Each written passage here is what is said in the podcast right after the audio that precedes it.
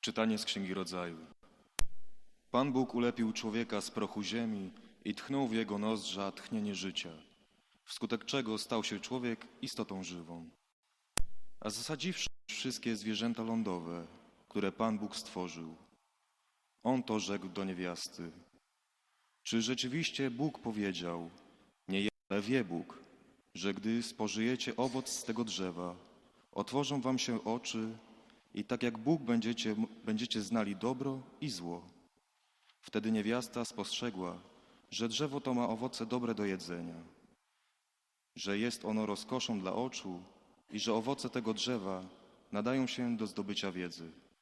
Zerwała zatem z, z niego owoc, skosztowała i dała swemu mężowi, który był z nią, a on zjadł. A wtedy otworzyły im się obojgu oczy i poznali, że są nadzy. Spletli więc gałązki figowe i zrobili sobie przepaski. Oto Słowo Boże.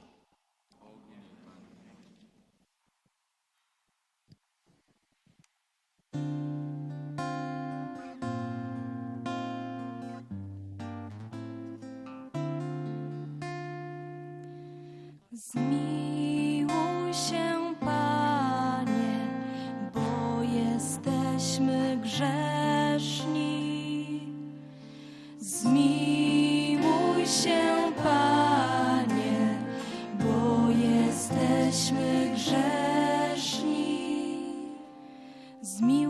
Nade mną, Boże, w łaskawości swojej. W ogromie swej litości zgładź moją nieprawość. Obmyj mnie zupełnie z mojej winy i oczyść mnie z grzechu mojego.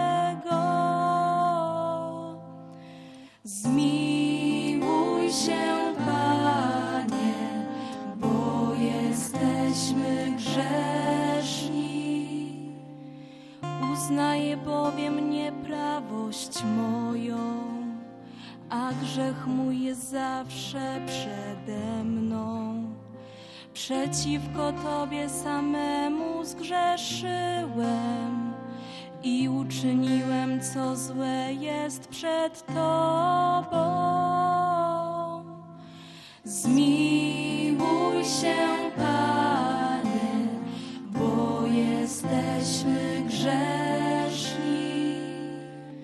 Stwórz Boże we mnie serce czyste i odnów we mnie moc ducha.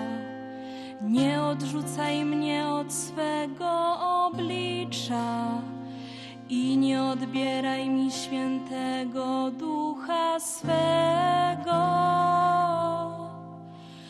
Zmiłuj się, Panie, bo jesteśmy grzeszni. Przywróć mi radość Twojego zbawienia i wzmocnij mnie duchem ofiarnym.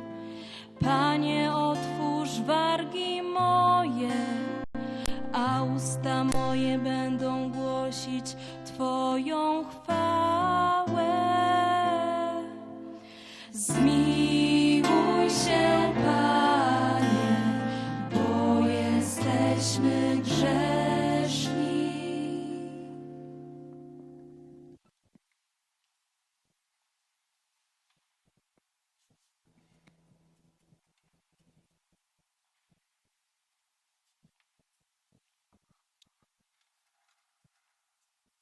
Czytanie z listu świętego Pawła apostoła do Rzymian. Bracia, przez jednego człowieka grzech wszedł do światnego, Jezusa Chrystusa. A zatem jak przestępstwo jednego sprowadziło na wszystkich ludzi wyrok potępiający, tak czyn sprawiedliwy jednego sprowadza na wszystkich ludzi usprawiedliwienie dające życie.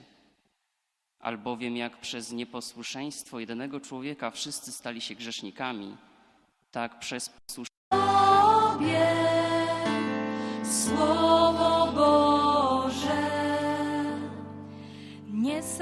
chlebem żyje człowiek, lecz każdym słowem, które pochodzi z ust Bożych.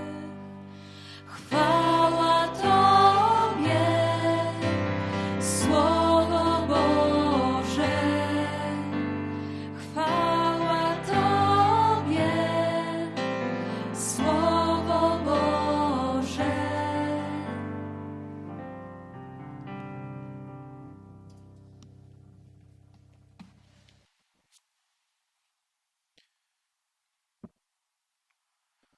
Pan z wami.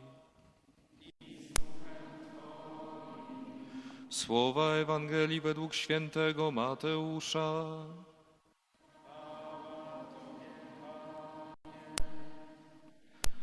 Potem duch wyprowadził Jezusa na pustynię, aby tam kusił go diabeł.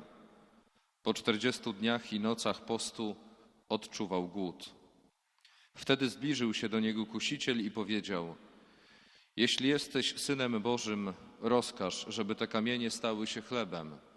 Lecz on mu odpowiedział: Napisano: Nie samym chlebem żyje człowiek, ale tym wszystkim, co pochodzi z ust Boga. Wtedy zabrał go diabeł do świętego miasta, postawił na szczycie świątyni i powiedział: Jeśli jesteś synem Bożym, rzuć się w dół. Napisano bowiem swoim aniołom wyda polecenie o tobie, na rękach będą cię nosić, abyś nie uraził o kamień swej nogi.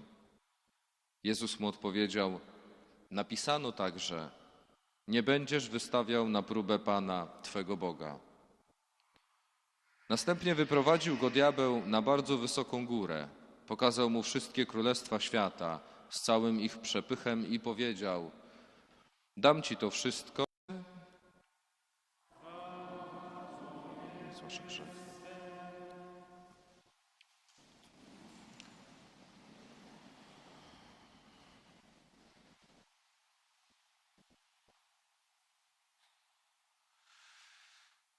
Kochane siostry, drodzy bracia, rozpoczęliśmy 40 dni drogi, bo Wielki Post jest to jakiś odcinek, który się kończy. I tak myślę, że trzeba w tym odcinku dobrze się skupić, żeby przeżyć go. Wczoraj byliśmy na pierwszym forum liderów, ogólnopolskim forum duszpasterstw akademickich i tam było powiedziane, że duszpasterstwo akademickie to jest na pewien czas, potem człowiek idzie dalej, ale warto ten czas dobrze wykorzystać, sprężyć się, skupić się, żeby rzeczywiście wejść dobrze w ten czas. On się kiedyś skończy i kończy się niedługo. Siostry i bracia, i 40 dni to nie jest długo. To nie jest długo. To jest naprawdę krótki czas. Patrzymy na Jezusa Chrystusa, który był kuszony 40 dni. Ale patrzymy też w tej perspektywie, bo mam nadzieję, że rozpoczęliśmy ten wielki post, a jak nie jeszcze, to rozpoczynacie chociażby dzisiaj wielki post w perspektywie Jezusa Chrystusa. I warto się zapytać, jaki jest cel tej drogi? Jaki jest cel Twojego wielkiego postu? Bo mam nadzieję, że jeżeli wchodzisz na jakąś drogę, jak robi to dojrzały człowiek, dorosły, wchodzi na jakąś drogę, to oprócz tego, że widzi pewną drogę i widzi jakąś tam formację, może jakieś pewne etapy, to mam nadzieję, że widzi cel. Bo co to za droga bez celu? Tak robią niedojrzali ludzie. Idą bez celu. Mam nadzieję, że ten cel gdzieś tam jest. W środę popielcową mówiliśmy sobie o sensie Wielkiego Postu, który ma pewien cel. To się bardzo dobrze pokazuje. Kocham Ciebie nieskończoną miłością i proszę Cię, nie tykaj tego drzewa. Co robi małe dziecko, kiedy usłyszy od, od ojca, nie tykaj tego? Nie wkładaj drucików do kontaktu. Co robi dziecko? Idzie po druciki. Norma. Co my robimy, kiedy usłyszymy od Boga: Słuchaj, to jest złe, raczej w to nie idź. Mało tego, czasami powiem mocniej: Zabraniam ci to robić. I co ja robię? Robię dokładnie przeciwnie, niż on mówi. No tacy jesteśmy. Tacy jesteśmy. Bóg, który stworzył mnie z miłości, troszczy się o mnie, dał mi Eden. Chce, żebym z tego Edenu skorzystał, żebym tu był szczęśliwy. Dał mi mnóstwo ludzi, relacje, żebym to miłość przelał dalej. Mówi mi, nie rób tego, nie jest to tobie potrzebne. Co ja robię? Dokładnie to robię. Dokładnie to robię. Siostry i bracia, jak to się nazywa? Jak się nazywa pierwszy grzech? Niektórzy mówią pierworodny. Dobrze, teologicznie poprawnie. Wiecie, jak się nazywa pierwszy grzech? Pierwszy grzech każdego, czy jest łysy, czy nie, nie będzie mi mówił, co jest dobre, co jest złe. Ja sam będę sobie ustanawiał moje prawa. A Bóg? Bóg to ma te swoje dziesięć przykazań Bożych albo zabrania i tak dalej. Nieważne. Ja będę sam po swojemu. Pycha. Jestem Bogiem. Uświadom to sobie. Hm. No właśnie. Ci starsi widzę, że się uśmiechnęli. Cieszę się, że ktoś to zna. Jestem Bogiem. Sam dla siebie jestem Bogiem. I to jest decyzja Adama i Ewy w tym momencie. I to jest pycha. Ten grzech pierworodny rodzi się z pychy. I siostry i bracia, zobaczcie, że Adam i Ewa podchodzą do tego drzewa i co robią? Wchodzą dia- w dialog z wężem.